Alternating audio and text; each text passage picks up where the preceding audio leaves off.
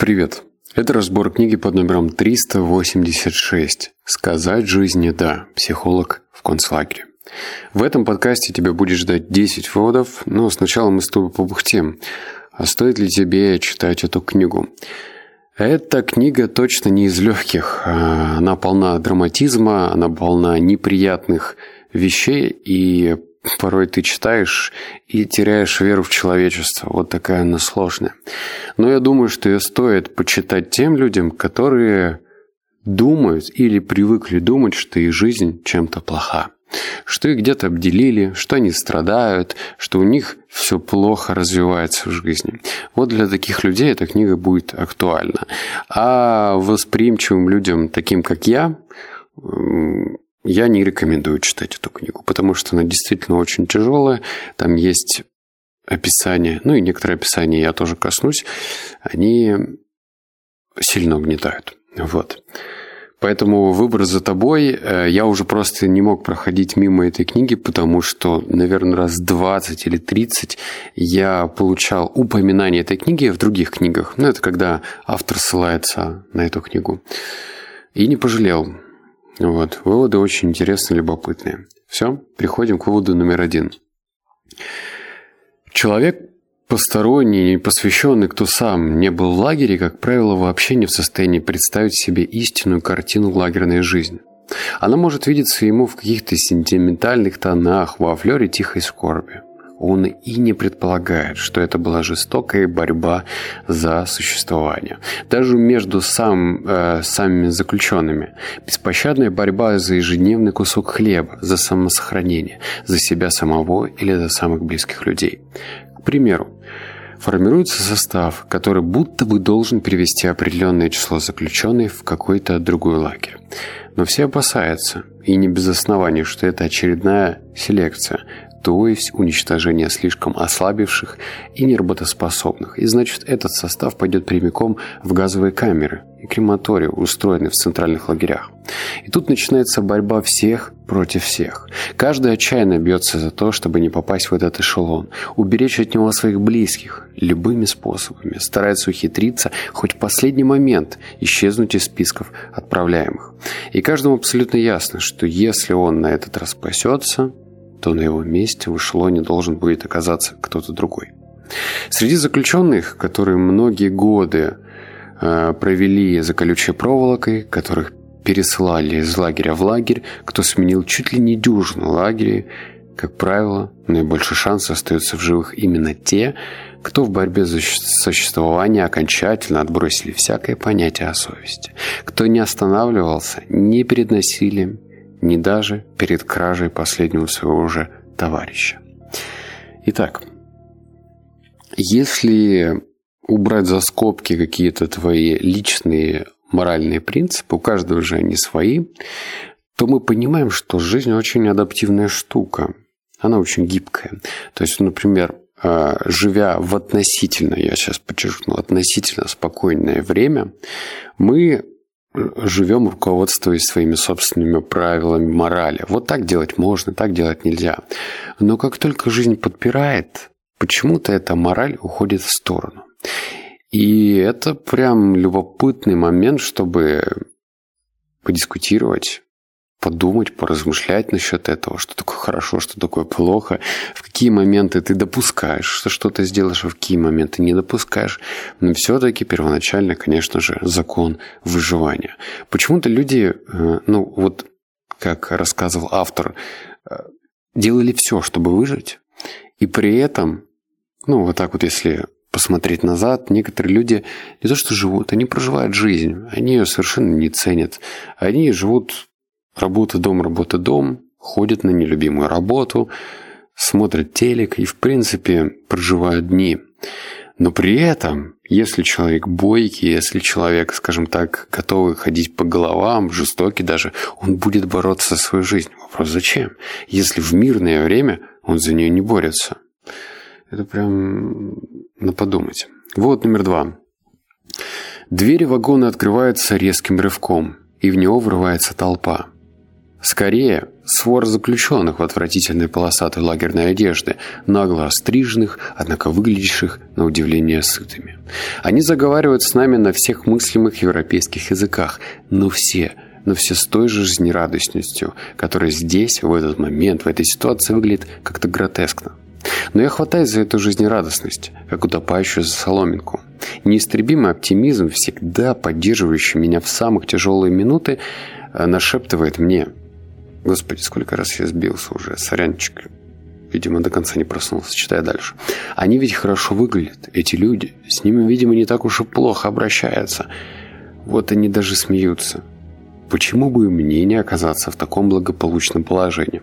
Да какое там благоприятно, просто счастливо. Этот вывод учит э, хоть за что-то цепляться, якориться, находить хоть что-то положительное, потому что, ну, даже если представить и не в особо ярких красках, что первый раз э, ждали заключенные, то мурашки идут по коже, потому что приятного в этом вообще ничего нету. Но при этом автор умудряется находить что-то положительное и цепляется за это. И это отличный повод задуматься, опять же. То есть мы можем фокусироваться на чем-то отвратительном, мерзком, гнусном, но как это скажется нашим моральным состоянием? Ну, точно не в лучшую сторону. Вывод номер три. Нам становилось любопытно, что же будет происходить дальше. Как, например, мы совершенно голые и мокрые выйдем отсюда наружу, на холод, поздней осень. В тот раз, кстати, никто почему-то не схватил даже насморка. Впоследствии у нас бывали подобные тривиальные поводы для удивления. Те из нас, кто изучал медицину, имели возможность убедиться – учебники лгут. В них написано, что человек не может обходиться без сна более стольки-то часов. Вранье. Это только выдумки, что человек не может того или иного делать, не может спать, если не, не может жить без. В первую же ночь в Аушвице я спал на трехэтажных нарах, где на каждом этаже размером примерно 2 на 2,5 метра лежали прямо на голых досках по 9 человек, на которых полагалось два жалких одеяла. Мы, конечно, могли уместиться, только лежа на боку, тесно вжавшись друг в друга. Впрочем, в неотопленном бараке это было не лишним. Брать наверх обувь было запрещено, и только в высшей степени нелегально кое-кто решался использовать ее в качестве подушки. Впрочем, же не оставалось ничего другого, как положить голову на согнутую в локте руку. Но сон, вопреки всему, приходит, приглушает сознание, дает возможность отключиться от всего ужаса, всей боли этого положения. Из других подобных неожиданностей можно упомянуть следующее. Разумеется, пришлось забыть о зубных щетках. Разумеется, мы испытывали жесточайший авитаминоз. Но состояние десен было лучше, чем когда-либо раньше, в периоды самого здорового питания. Да мало ли что еще оказалось возможным. Полгода носить одну рубашку, пока она буквально не слеет на теле. Много дней подряд намываться, потому что замерз водопровод. Не мыть руки. Вечно, вечно грязные от земельных работ. И обойтись без раны воспаления. Правда, до тех лишь пор, пока не начались отморожения. Или человек, которого прежде будил малейший шорох, в соседней комнате сейчас засыпает, едва свалившись на нары, спит бок о бок с товарищем, храпящим ему самое ухо. Это к вопросу о том, что может и не может наше тело, и было бы неплохо каждому из нас завести список того, что я не могу, да, и подумать, а с чего ты так решил. То есть, если тебя это ограничивает, ну, реально ограничивает твою силу, уверенность в себе, то это желательно проработать. А, потому что в подобных ситуациях, я надеюсь, что мы никогда не окажемся, но все-таки человек очень быстро меняется. И вот на этом месте было бы неплохо поставить лайк. Если ты там думаешь, что у тебя какая-нибудь аллергия, а, и вот этот что там цветет, что у нас цветут-то? Поля, да, все, аллергия, невозможно дышать. Как ты думаешь, в концлагерях были в те моменты аллергики? Те люди, которые страдали от чего-то? Конечно, были. У них у каждого были какие-то болезни, хвори, но при этом они выживали. За счет чего? Это другой вопрос. Вывод номер четыре. В другой раз мы должны были под, на 20-градусном морозе копать промерзшую, твердую, как камень, землю для прокладки водопроводных труб. К этому времени я уже очень ослаб физически, и вот появляется надзирающий за работами толстощекий, румяный, с лицом весьма напоминающим свиное рыло. Как нам замерзшим не позавидовать его полушубку, его отличным перчаткам, ведь мы одеты в тряпье, руки у нас голые.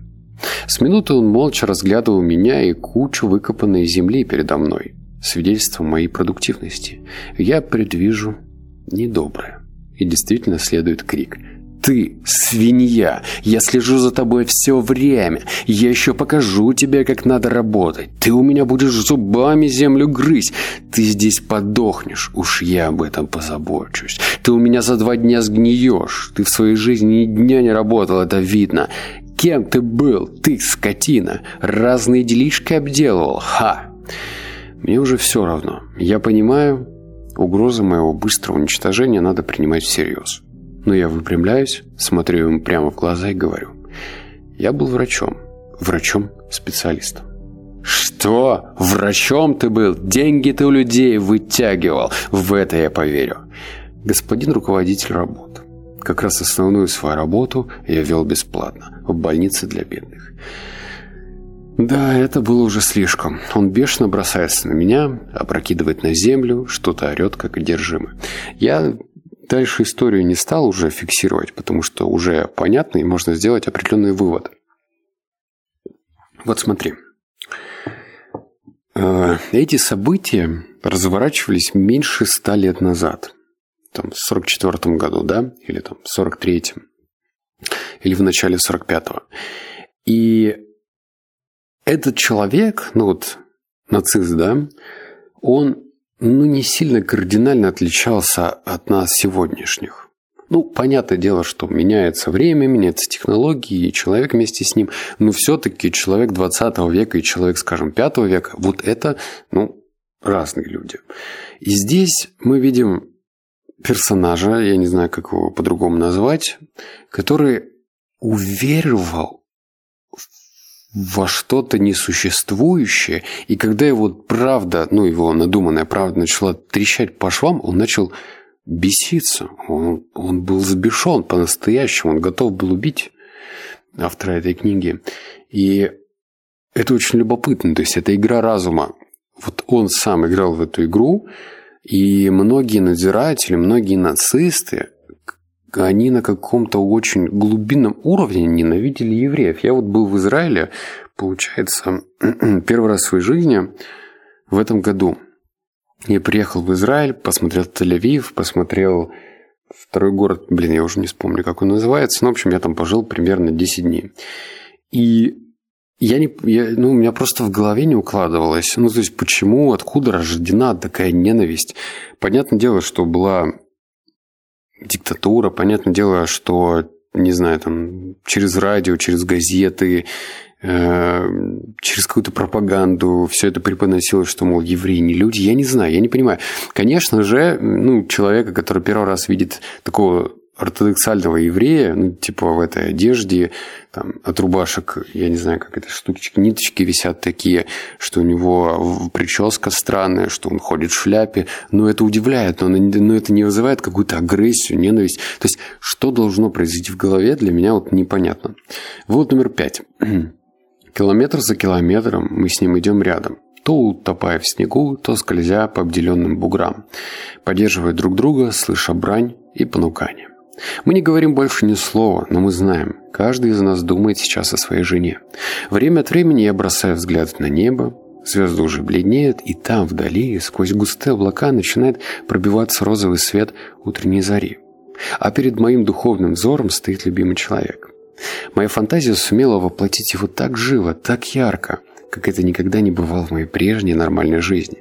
Я беседую с женой, я задаю вопросы – она отвечает. Я вижу ее улыбку, ее ободряющий взгляд. И пусть этот взгляд бестелесен. Он сияет мне ярче, чем восходящее в эти минуты солнце. И вдруг...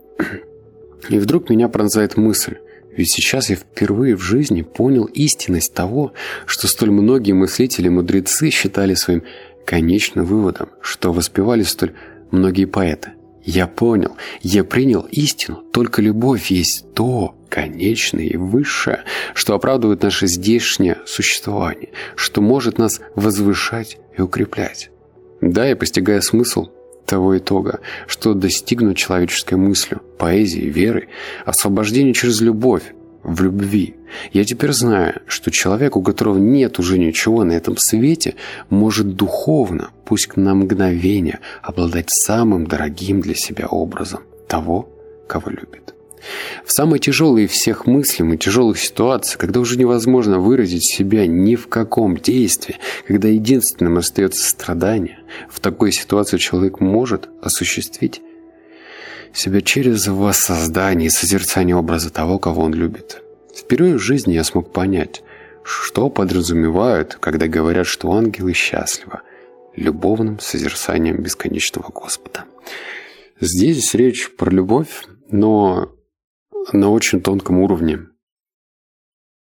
Я не уверен, что каждому из нас понятны эти строки до конца, потому что любить можно по-разному, да?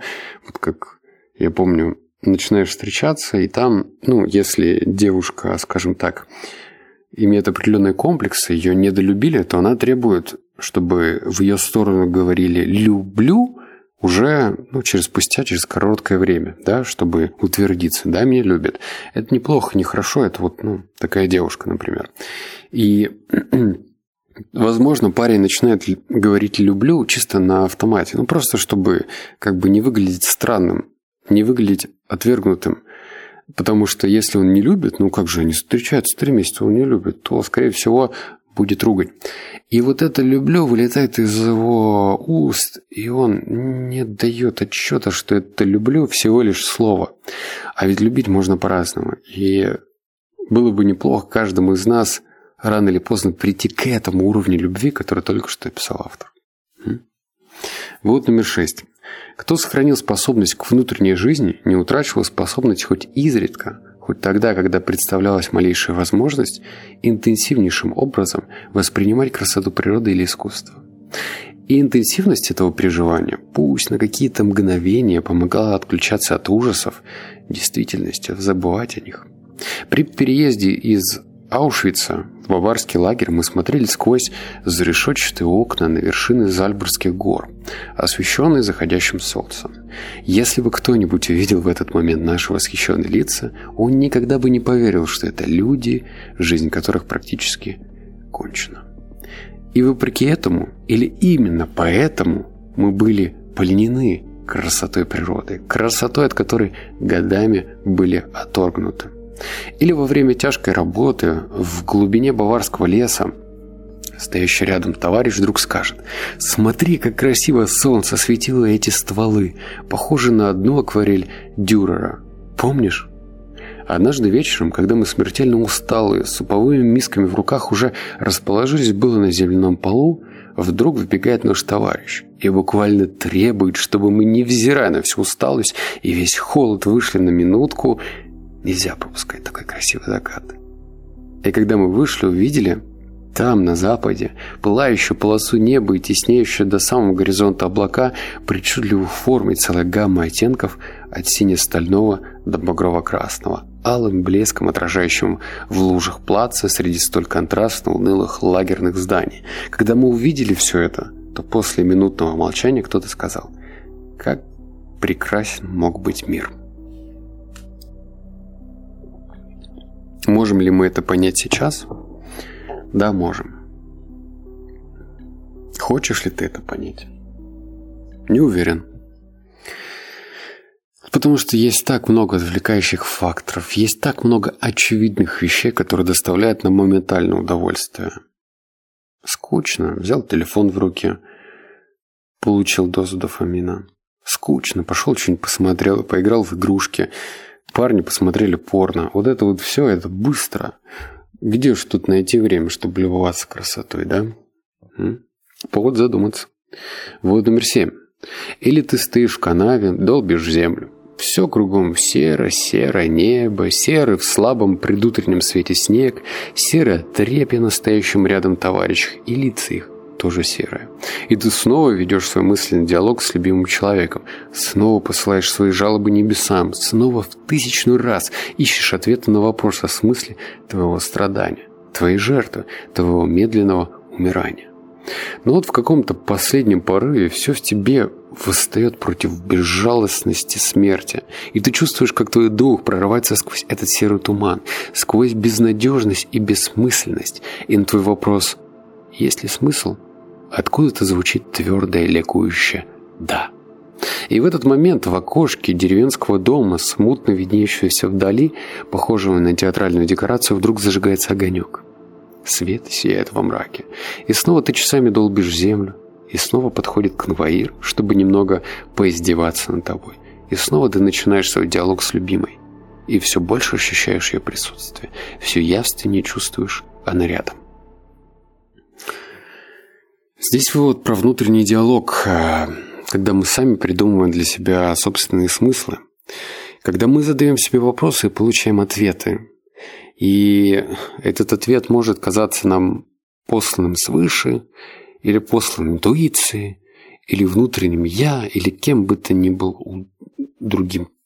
Но желательно задавать эти вопросы. Если тебя что-то беспокоит и тревожит, задавай вопрос. То есть, конечно, можно пойти в Google или там, пойти в нейронку, чат GPT и спросить, что делать, если начинаешь задавать, да?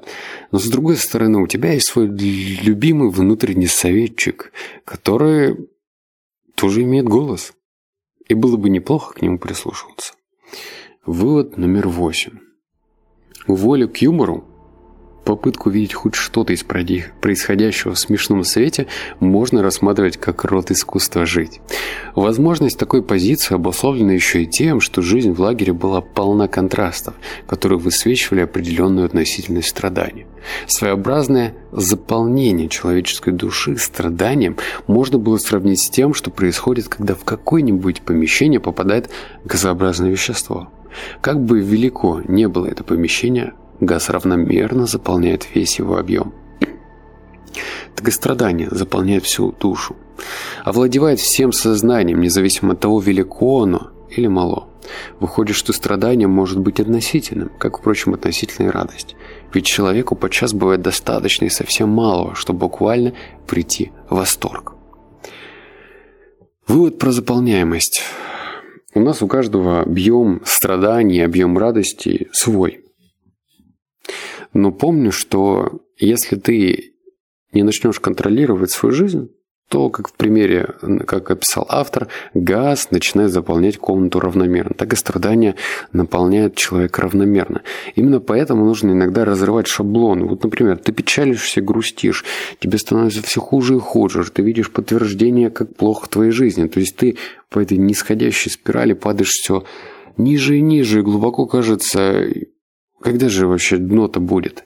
И вот самый лучший способ от этого избавиться – это сделать какую-нибудь ерунду, сделать какую-то ересь, чтобы раз, разорвать этот шаблон. Если у тебя появится какой-нибудь истерический смех, это уже хорошо. То есть в таком случае в твоей комнате, если прибегая к этой метафоре автора, появится маленькая дырочка, куда будет всасываться обратно этот газ. Так что Помни, что всегда ты можешь найти повод для радости, глупости и детского веселья. Начни хотя бы, не знаю, самое простое, посмотри какую-нибудь комедию. Вот номер девять. Еще два осталось. Недостаточно много примеров, часто поистине героических, которые показывают, что можно преодолеть апатию, обуздывать раздражение. Что даже в этой ситуации, абсолютно подавляющей, как внешне, так и внутренне, возможно сохранить остатки духовной свободы, противопоставить этому давлению свое духовное «я». Кто из переживших концлагерь не мог бы рассказать о людях, которые едят со своим в колонне, проходят по баракам, кому-то дарили доброе слово, а с кем-то делились последними кружками хлеба. И пусть таких было немного – их пример подтверждает, что в концлагере можно отнять у человека все, кроме последнего человеческой свободы.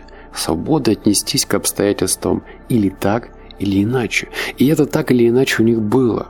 И каждый день, каждый час в лагере давал тысячу возможностей осуществить этот выбор. Отречься или не отречься.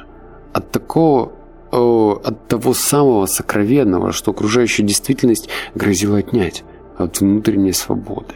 Отречься от свободы и достоинства значило превратиться в объект воздействия внешних условий, позволить им вылепить из тебя типичного лагерника. Нет, Опыт подтверждает, что душевные реакции заключенного не были всего лишь закономерным отпечатком телесных, душевных и социальных условий, дефицита калорий, недосыпа и различных психологических комплексов. В конечном счете выясняется, то, что происходит внутри человека, то, что лагерь из него якобы делает, результат внутреннего решения самого человека. В принципе, от каждого человека зависит, что даже под давлением таких страшных обстоятельств произойдет в лагере с ним, с его духовной внутренней сутью. Превратится ли он в типичного лагерника или останется здесь человеком, сохранит свое человеческое достоинство. Я приведу пример, более понятный сейчас в нынешних условиях. И, может быть, ты даже слышал эту фразу, что, допустим, деньги его изменили в худшую сторону. Да, вот кто слышал это? Если слышал, то деньги-то не меняют в худшую сторону. И в лучшую они сильно не меняют. Деньги просто показывают человека иначе, по другим углом. Так сказать, берут лупу и наводят на него. И вот ты видишь его в мельчайших деталях. То есть они показывают его настоящую сущность, не хорошую, не плохую. Человека испортить могут не деньги, а какие-то разные комплексы, которые тянутся из детства, какие-то разные стимулы, которые им подбрасывают нехорошие друзья. Но все-таки, если человек целостная личность, если он понимает, что, скажем, он разбогател за счет э, своих каких-то установок, правил, то он не поменяется, не станет хуже он останется таким, как он есть, или более того, он уверует в свою истину еще крепче. Вот. И, наконец, десятая история. Она про иммунитет и волю. Читаю. Слушай, доктор, я хочу тебе кое-что рассказать. Мне тут приснилось... Сорян. Мне тут приснился примечательный сон. Какой-то голос сказал мне, что я могу узнать все, что захочу, надо только задать свой вопрос. И знаешь, что я спросил? Я спросил, когда для меня кончится война. Понимаешь? Для меня. Это значит, когда нас освободят, когда кончится наше мучение. «И когда же ты видел этот сон?» – спросил я. «В феврале 45-го». «Ну и что этот голос тебе ответил?» Он ответил 30 марта. Нет, не так. «Он ответил 30 марта», – тихо, таинственно прошептал мой собеседник.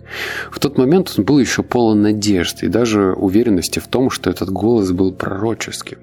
Но предсказанный срок приближался, а просачивавшиеся в лагерь вести делали маловероятным предположение, что 30 марта фронт приблизится к нам и сделает возможным наше освобождение. 29 марта у этого человека резко поднялась температура. 30 марта, в тот самый день, когда по предсказанию голоса для него должна была кончиться война, он начал тяжело бредить и потерял сознание. 31 марта он умер от цепного тифа. Для того, кто знает, какая связь существует между душевным состоянием человека и иммунитетом, организма, достаточно ясно, какие фатальные последствия может иметь утрата воли к жизни и надежды.